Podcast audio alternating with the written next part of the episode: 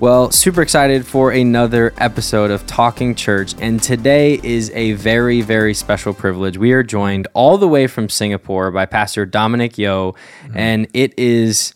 It is just a privilege to have you here. You are the pastor of Trinity Christian Center mm-hmm. in Singapore. And something that we we talk about a lot, and, and, my dad is such a big fan of yours. And we were just talking about this how it, it, was really five years in the making for you to be here. Obviously, there was something that happened in the middle of that that interrupted it. But he was actually there in Singapore with you guys in March of 2020, right, right. as COVID was breaking out and he came back. That was his last trip before COVID um, around the world, and so that that's kind of the the story that he shares all the time. And you were supposed to come a little bit ago, but yeah. the travel restrictions were still in place, and so you're here in the flesh. You've made it to Minnesota. Yes, and after flying for 20 some hours, your flight getting canceled. You said, I want to do the podcast and be here, and then you'll get to go to bed. But we're, we're just privileged that you're here. Thank you so much. No, you guys are welcome. It's yeah. a privilege. Absolutely. Yeah. Mm-hmm. Can you can you first tell us a little bit about you and your call into ministry, leading? I mean, I'm sure there's there's so many questions that people have that are listening, but maybe they don't even know where Singapore is. Maybe they are very familiar and have been there as well. But what is the religious, you know, culture of Singapore, and then why why be a pastor and plant a church? Now you're the superintendent. There's a, a lot going on that we'll maybe get to, but however you want to take that. well, Singapore is uh, situated in Southeast Asia. Some folks think that we're part of China, but we're not. Um, but ethnically, we are Chinese. Okay. So our forefathers came from China, and they came to this this peninsula strip in Southeast Asia, and Singapore is actually a tiny little red dot. Hmm. Yeah. Um, if you drive east to west, uh, it will take you easily about fifty minutes just Any, 50 minutes. Yeah, anything more than that, you're in the ocean. yeah, and if so it's small. Yeah, it's small. And if you drive south to north, you can do it in 45 minutes. Wow. Anything more than that, you're driving into Malaysia. So the country is a city. Yeah, the country yeah. is a city. So yeah. it's a, it's a small little country city, um, 700 kilometers square, mm. and um, there is about 5.6 million people living in that little place. So everything is built high rise. Sure. Yeah. So everything is built up. Uh, it's one of the most modern city in the Far East. Uh, in terms of IT technology, we um, comparable to. I mean, we're actually part of the Silicon Valley. Mm. So when you think about the Silicon Valley, you think about San Francisco, Singapore, and Bangalore, India. Mm. These three cities in the world forms what they call the Silicon Valley, mm. and um, in terms of um, uh, movie release, it, once Hollywood released the movie right here in stateside, it's released in Singapore same time, mm. um, including iPhones release. So uh, we are part of the privileged uh, countries in the world that uh, gets everything about the same time uh, when US uh, has their launches, whether movies or technology. Wow. Yeah, uh, as a country, we are um, multicultural. Uh, there are different culture groups: uh, the Indians, the Malays, the Chinese, and what they call the Eurasians. Mm. those from Europe marrying Asians, so mm. they they call them the Eurasians. So, uh, and because we are multicultural, we are also multi-religious. So. Um, all major religions are found in Singapore, and uh, we try to live in harmony with one another. Mm.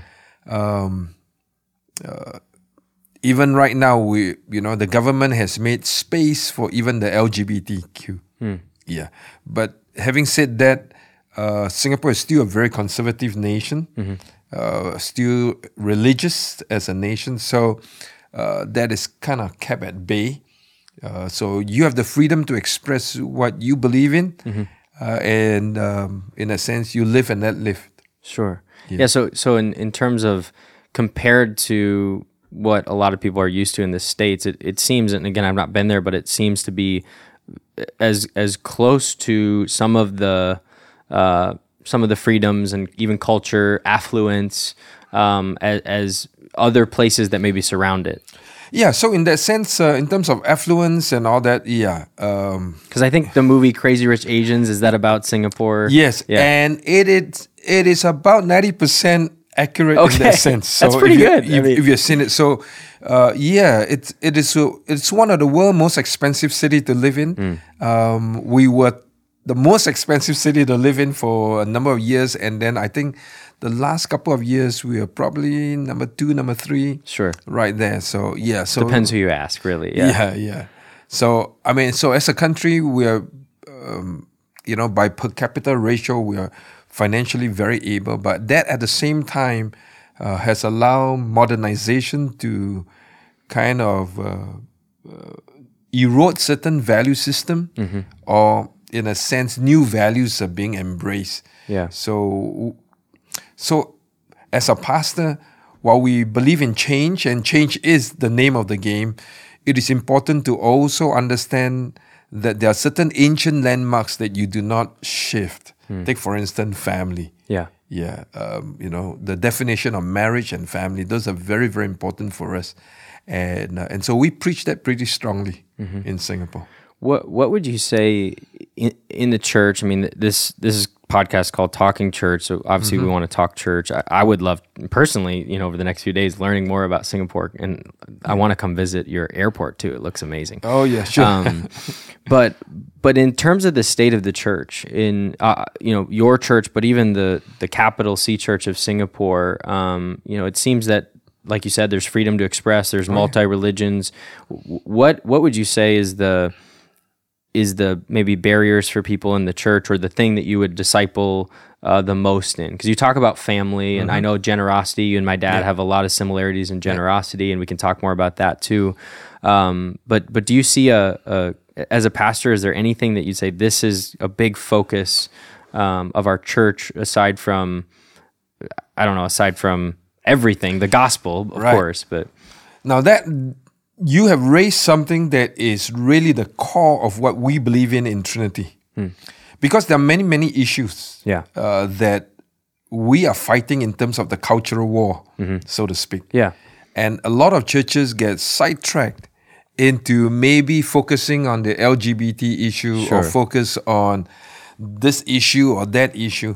Uh, but the reality that we, that I have been espousing in Trinity has been we are not focused, we, we are not issue driven in that sense yeah we are mandate driven. And this is very important when we're going to talk about church. Uh, I believe for us as church pastors, it is always important to be mandate driven. What is the mandate God has given to the church? And that is to make disciples. yeah Yeah, and if that is the mandate, I mean, if th- those were the last words of Jesus Christ Yeah. to the dis- disciples to make disciples, then it should be our mandate to go make disciples. And if we disciple our, fa- our children well, they understand their sexuality. If we disciple the family well, we have strong building blocks for the for nation building. yeah Yeah. So, uh, in that sense, I would want to encourage pastors to say, be mandate driven, don't be issue driven. Because there will be many issues that you and I will have to fight on. Yeah. But is that is that a fight God calls us to? yeah and they change Yes. throughout the years they change what i mean when you say the word mandate a lot of people probably think of the mandates that we just have have gotten over or even some listening say they're still in certain areas that have them what what i mean being in asia during covid uh, obviously there were some similarities to what was going on in america there were some differences Mm-hmm. Right. but within your church what were some things that you learned because you were shut down for a whole year Yes. where you weren't meeting in person but what were some of those big things that you you've taken away? I think some people are they're sick of talking about COVID, but there's some some big blocks that we've learned that have have shaped a lot of pastors in the way that they minister to people. Sure. I think COVID, in a sense, while it impacted the church, it should never have derailed the mission of the church or the mandate of the church. You see, because God is not God is not surprised. And the church shouldn't be surprised by COVID because the scripture talks about in Matthew chapter 24 that there will be pestilence and all that. So it's part of the signs of the end times. So the church should be ready for it. So while we have been while we have been closed for a year, the church learns to survive through using technology. Mm-hmm. So technology is good because it's allowed us to have services. It, it has allowed us to penetrate through evangelism and missions. And through this time of COVID, we planted a church in Australia. Wow. Yeah. So, so in a sense, the mandate of God is never shut down. Yeah.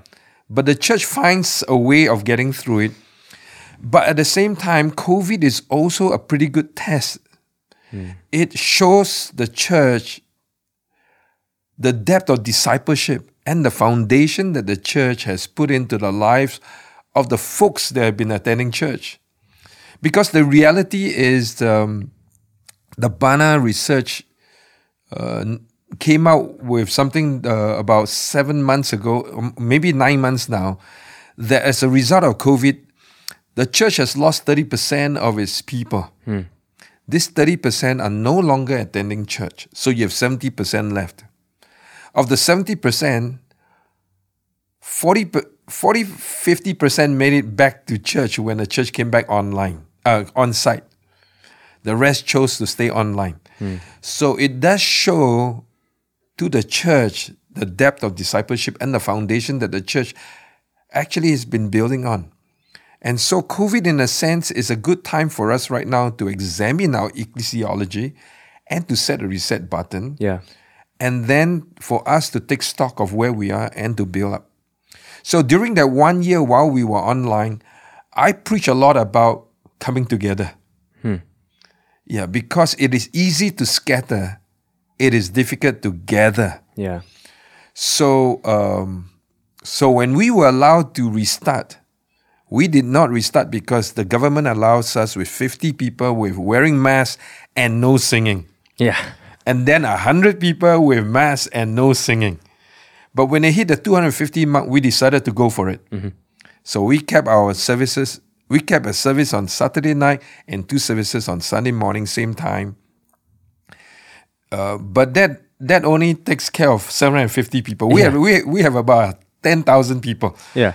So what we did was we had nightly services. So we were streaming our services online, but we had nightly services. So we we Each we- night of the week.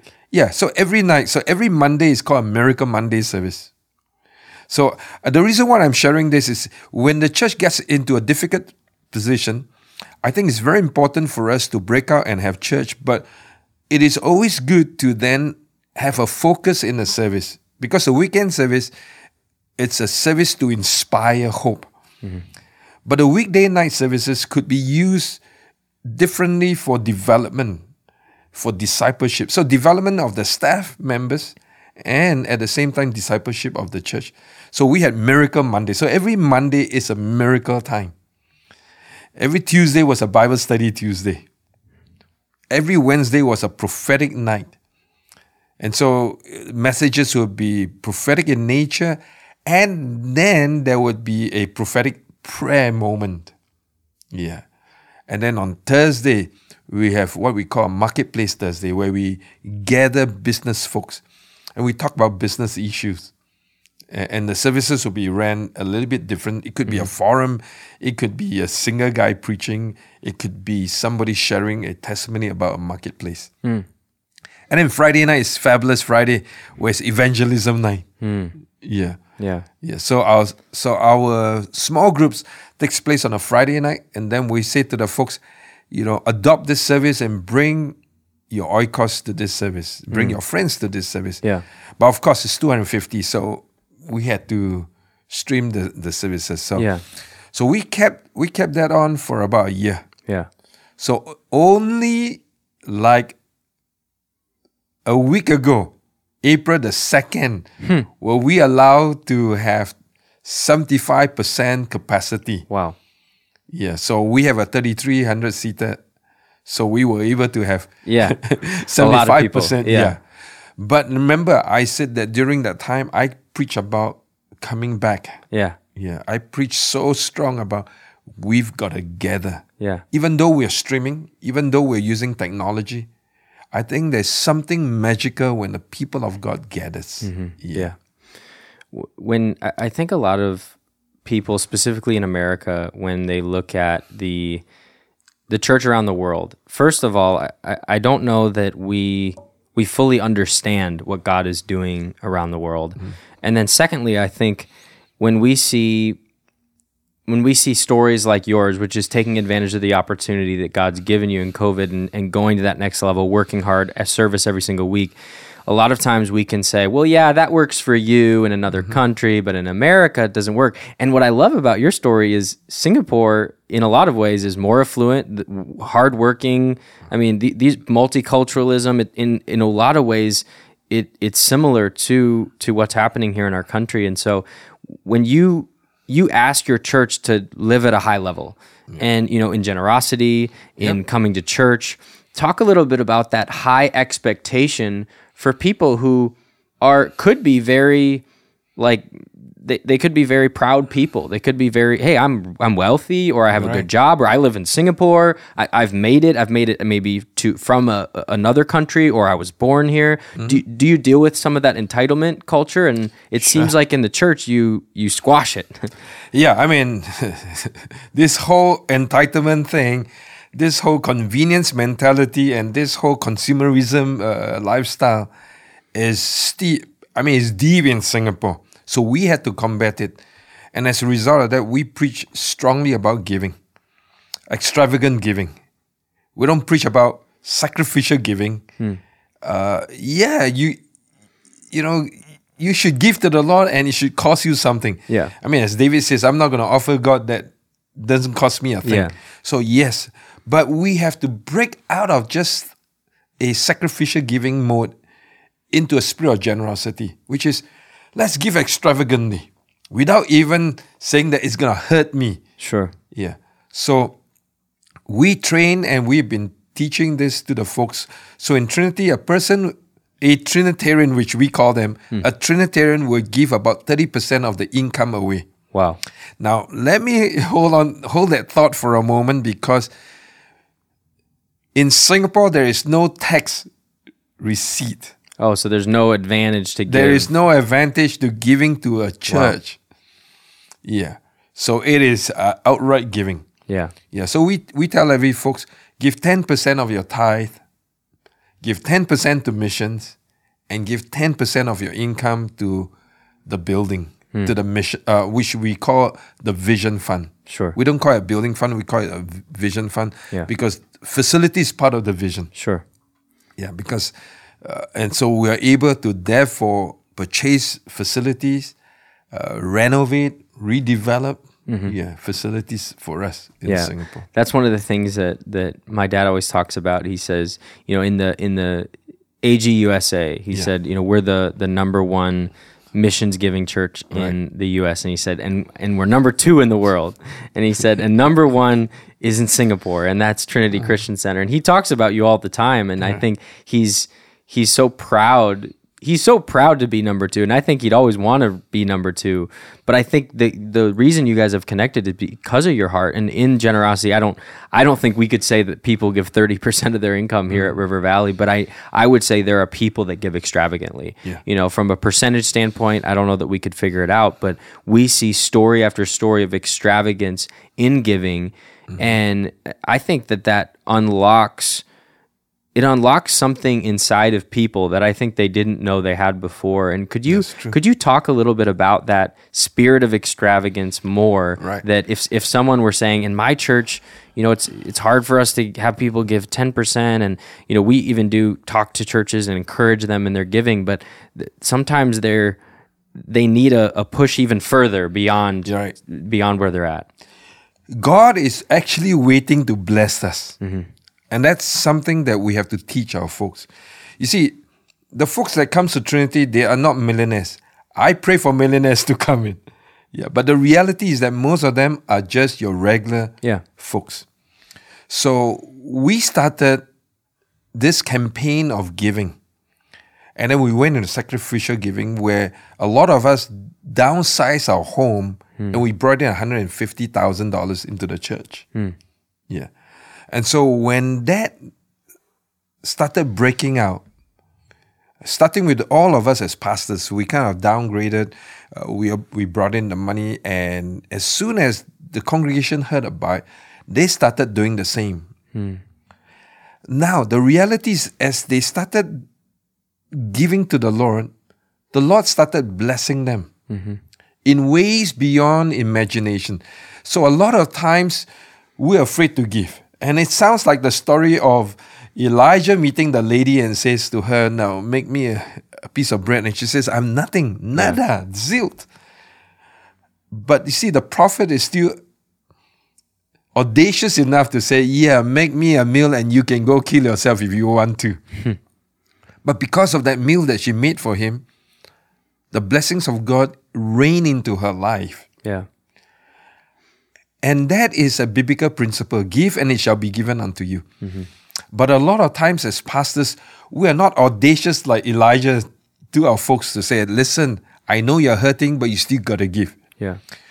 And when the people of God hears that mandate to give and they obey that mandate to give, something triggers. Because God is waiting to bless. And God wants to bless us to be a blessing. And so when when our folks started giving, and as soon as they downsized to give, God up, upsized them. God upgrades their home. Sure. And when that happened, the miracle of blessings begins to pour into their life, and this and many started testifying. In fact, during the the Great Recession, that the subprime situation in the U.S. Remember Yeah. the subprime Yeah. that went global.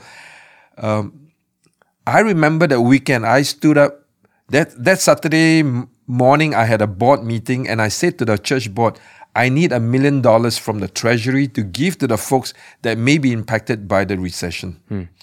So the treasurer and the board allows me a million bucks to be given away. Hmm.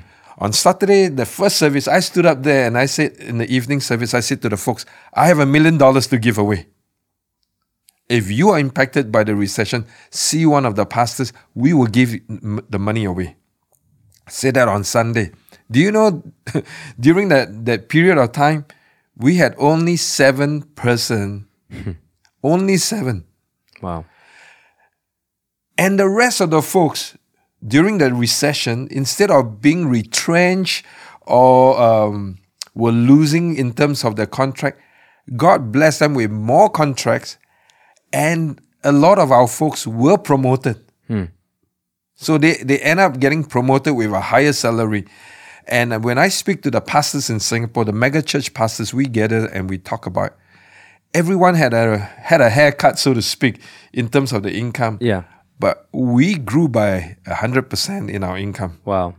during the recession. Mm-hmm. And that was the time that we raised the highest funds. Yeah. Yeah, like for our missions fund, we raised about $15 million. Wow. Yeah. Wow. So, I mean,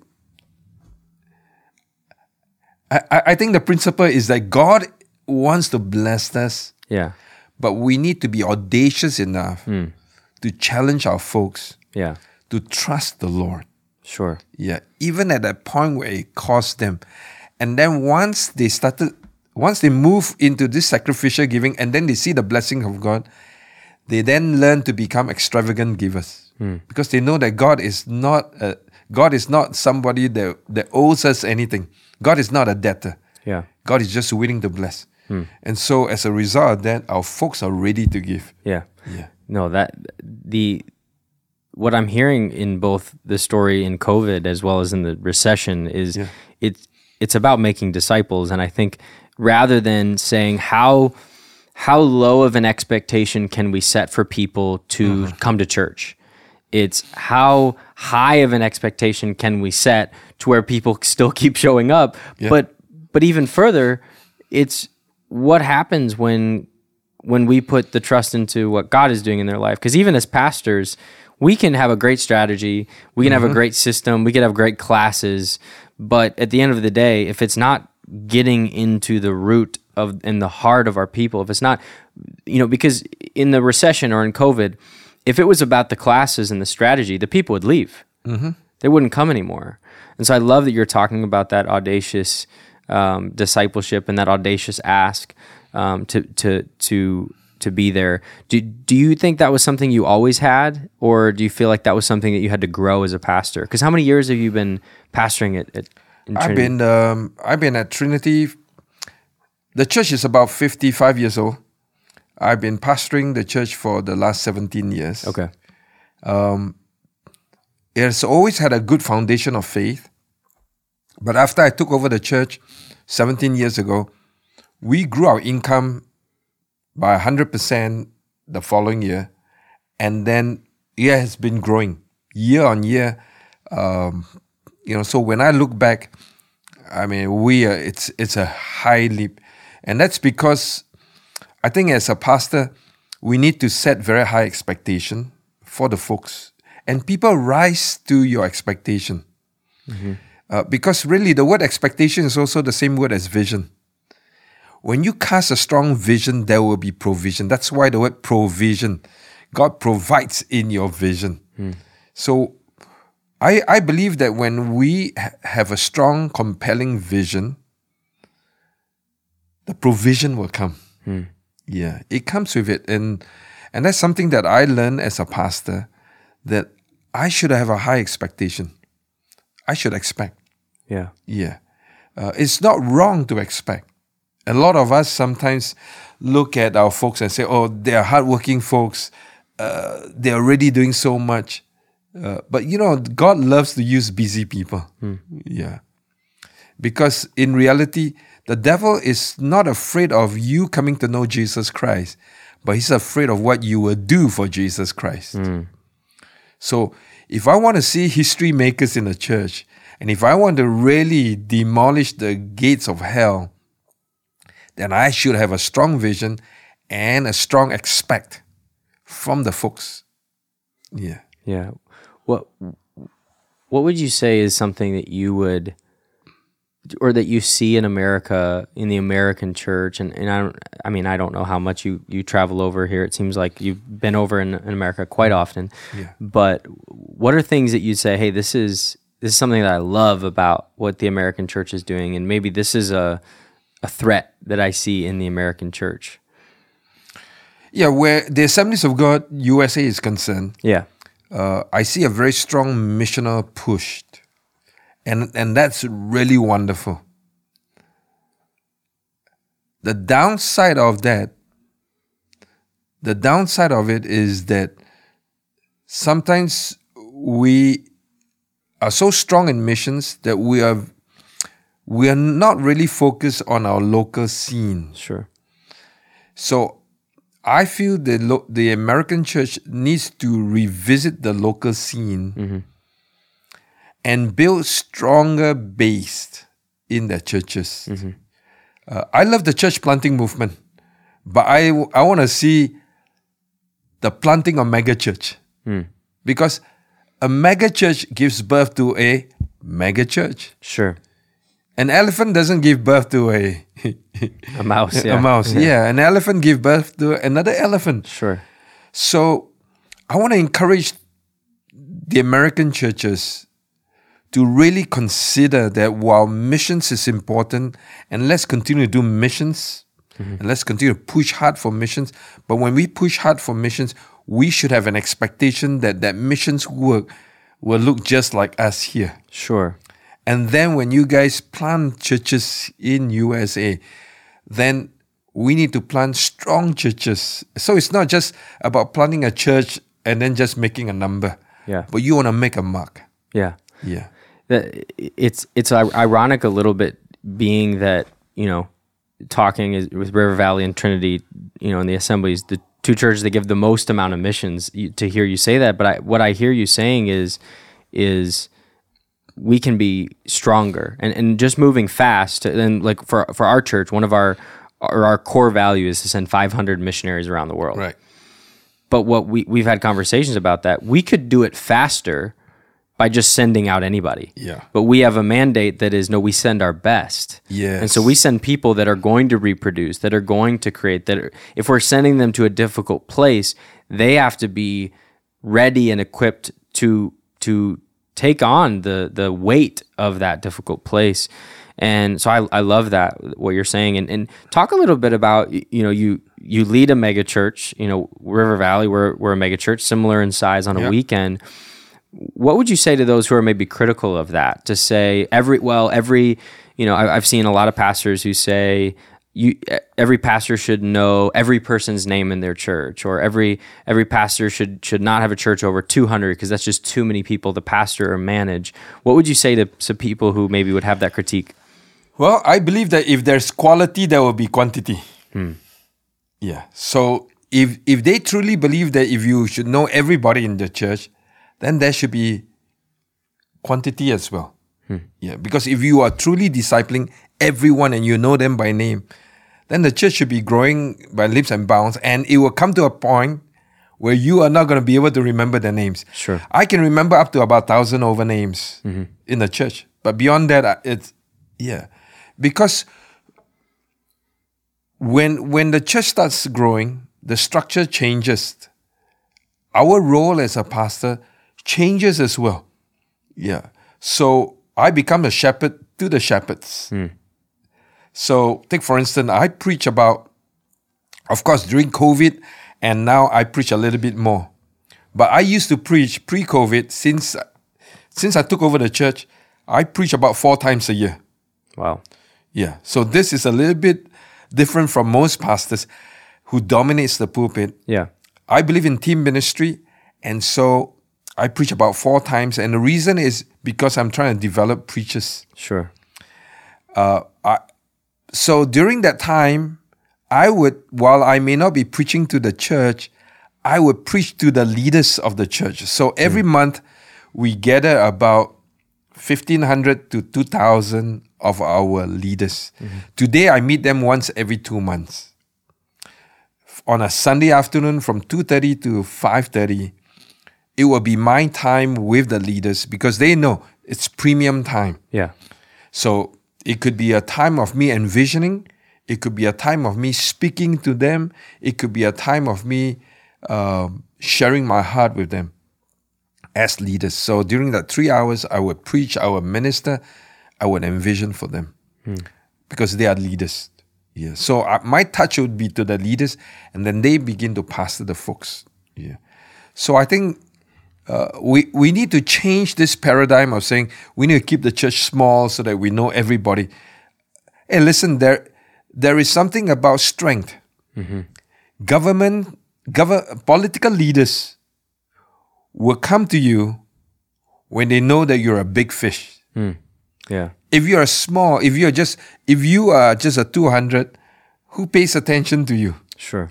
But if you're a 10,000 man church, you could do a lot more with the critical mass. You could raise more money to impact the kingdom. Sure. So I believe in growth. So, uh, yes, start somewhere, but then grow. Yeah. As you said earlier on, when we plant a church, we give our best. And I think that is that is the right philosophy, the right value, because God gave His best, His Son, Jesus Christ. Yeah. Uh, and so we don't compromise on that. Yeah. So when we start a church in Jakarta, when we started our church in Bangkok, when we started our church in Melbourne, uh, yeah, we gave some of our best pastors. Yeah. And then like uh, we start churches in Singapore by taking a bulk of our congregation and we give away. And this is not part of Trinity. So while we plant churches in in Singapore, the churches, some of the churches we planted are not part of our network. Sure. They're independent. Yeah, they're, they're part of the assemblies of God. Sure. Yeah.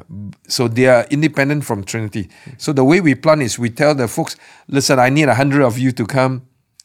And then I give about three, four pastors away. Hmm. And I and then we bless them and they go. And we support them financially for a full year. Wow. Yeah. That's amazing. Yeah. it's it's interesting when you talk about the the strength in numbers. I mean, you you look at the Pharisees and you know the Sadducees and even the Roman leaders. The the uproar that was starting was because so many people began to to go listen to Jesus. It wasn't it wasn't that he had twelve disciples. That wasn't No, what they were right. frustrated about. They were frustrated that the masses were starting to listen, and uh, obviously, you know, we know that the you know he he's the perfect example of of leading and growing. But he also to your point of discipleship there were times where he would call people to do things that were challenging and then they'd leave. So the numbers would grow then the numbers would shrink then the numbers would grow again and on pentecost 1000s you know were added in that.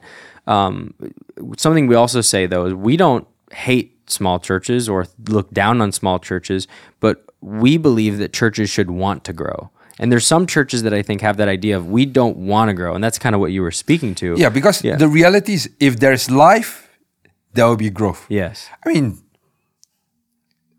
I, I, I, just became a young grandfather.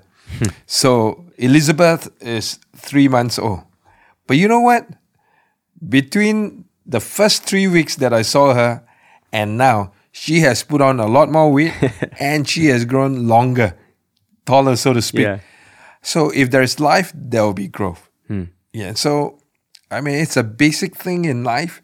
So for us to start a church and say, well, I'm going to cap it at this number, uh, that is that is ironic. That is going against the law of nature. Hmm. There, there is a natural law that God wants us all to live in, and then there is a supernatural law that precedes the natural law. But we should never say to the natural law, "This is it." Hmm. Yeah. And once you kept the natural law, you also kept supernatural law. Hmm.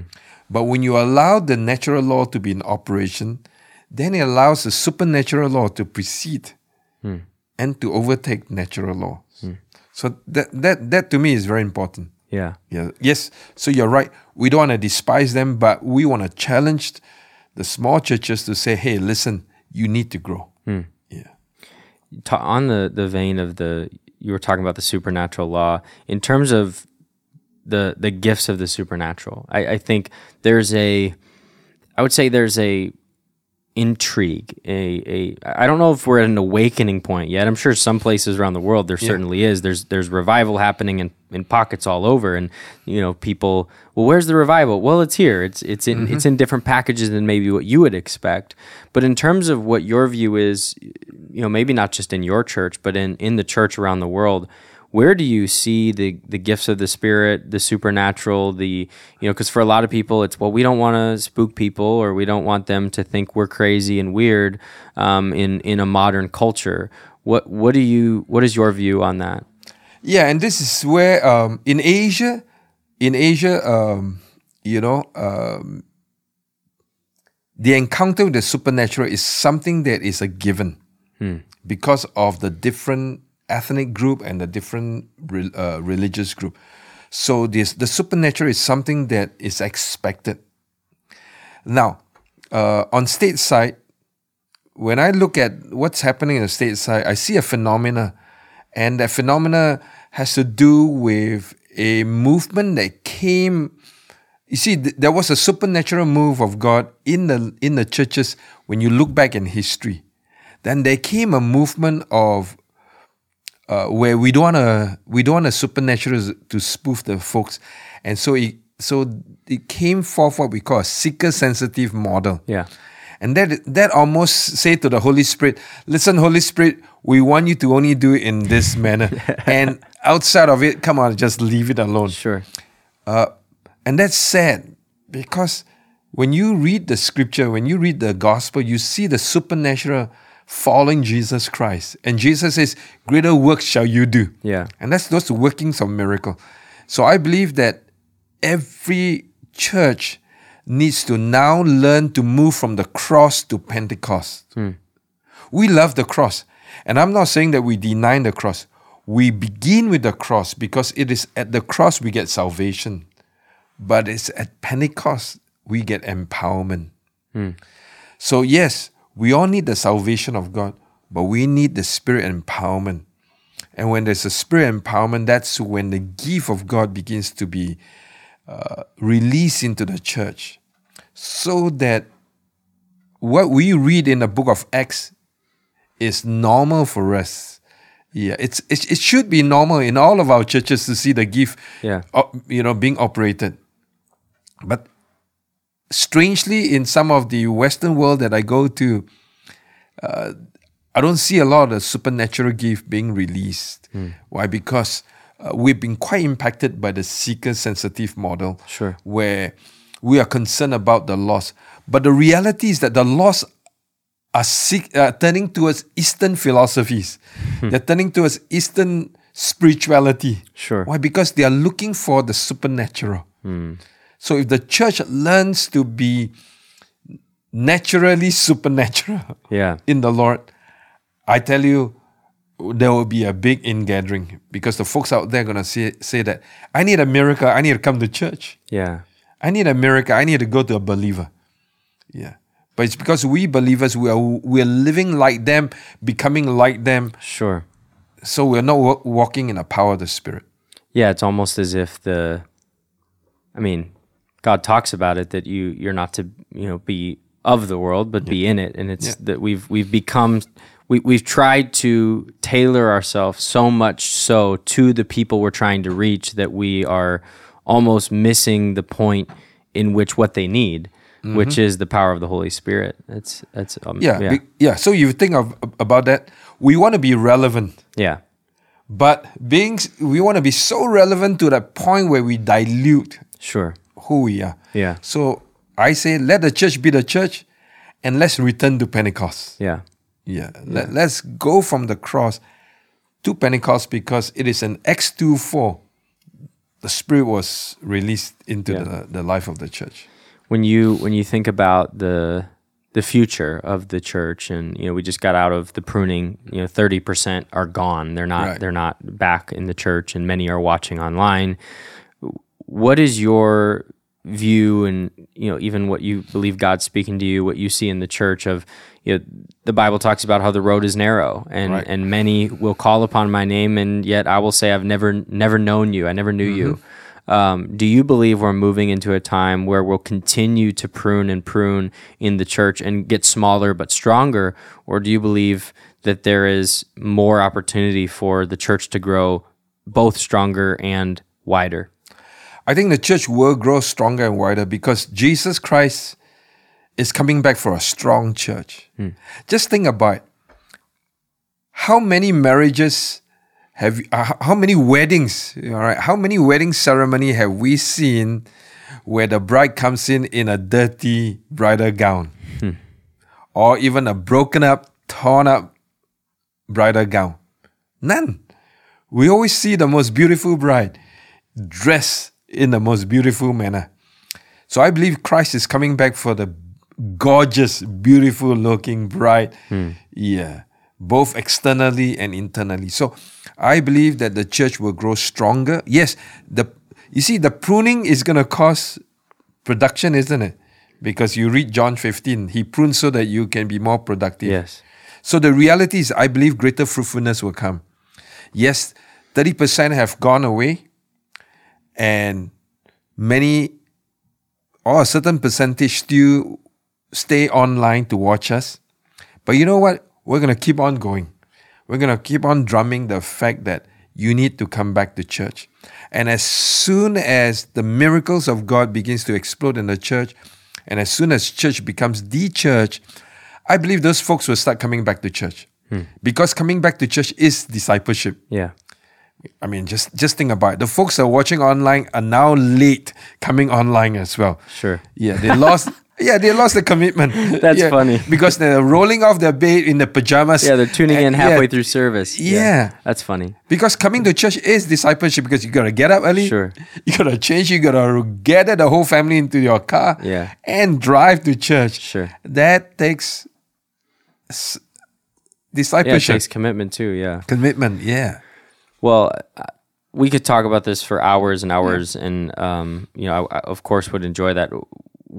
To to kind of wrap this up today, is there anything else you would say? Hey, I would love to. You know, this is what God has been speaking to me, or I, I want to expand on this thought. You know, before before we we land the plane, I, I would I would love to just hear if there's anything you'd love to share with the pastors and church leaders who are listening. Yeah, I, I believe we are in a season of expansion. I believe uh, it's all about kingdom expansion, because I because the reality is Christ is coming back. He's coming back for a gorgeous global church. Hmm. So I believe this is time before he comes back to see the greatest unprecedented harvest. Hmm. to see a strong church mobilize, church mobilization, and a strong church planting movement. Hmm. And for that to happen, I believe as Christian leaders, we need to capture God's heartbeat because He wills that none should perish.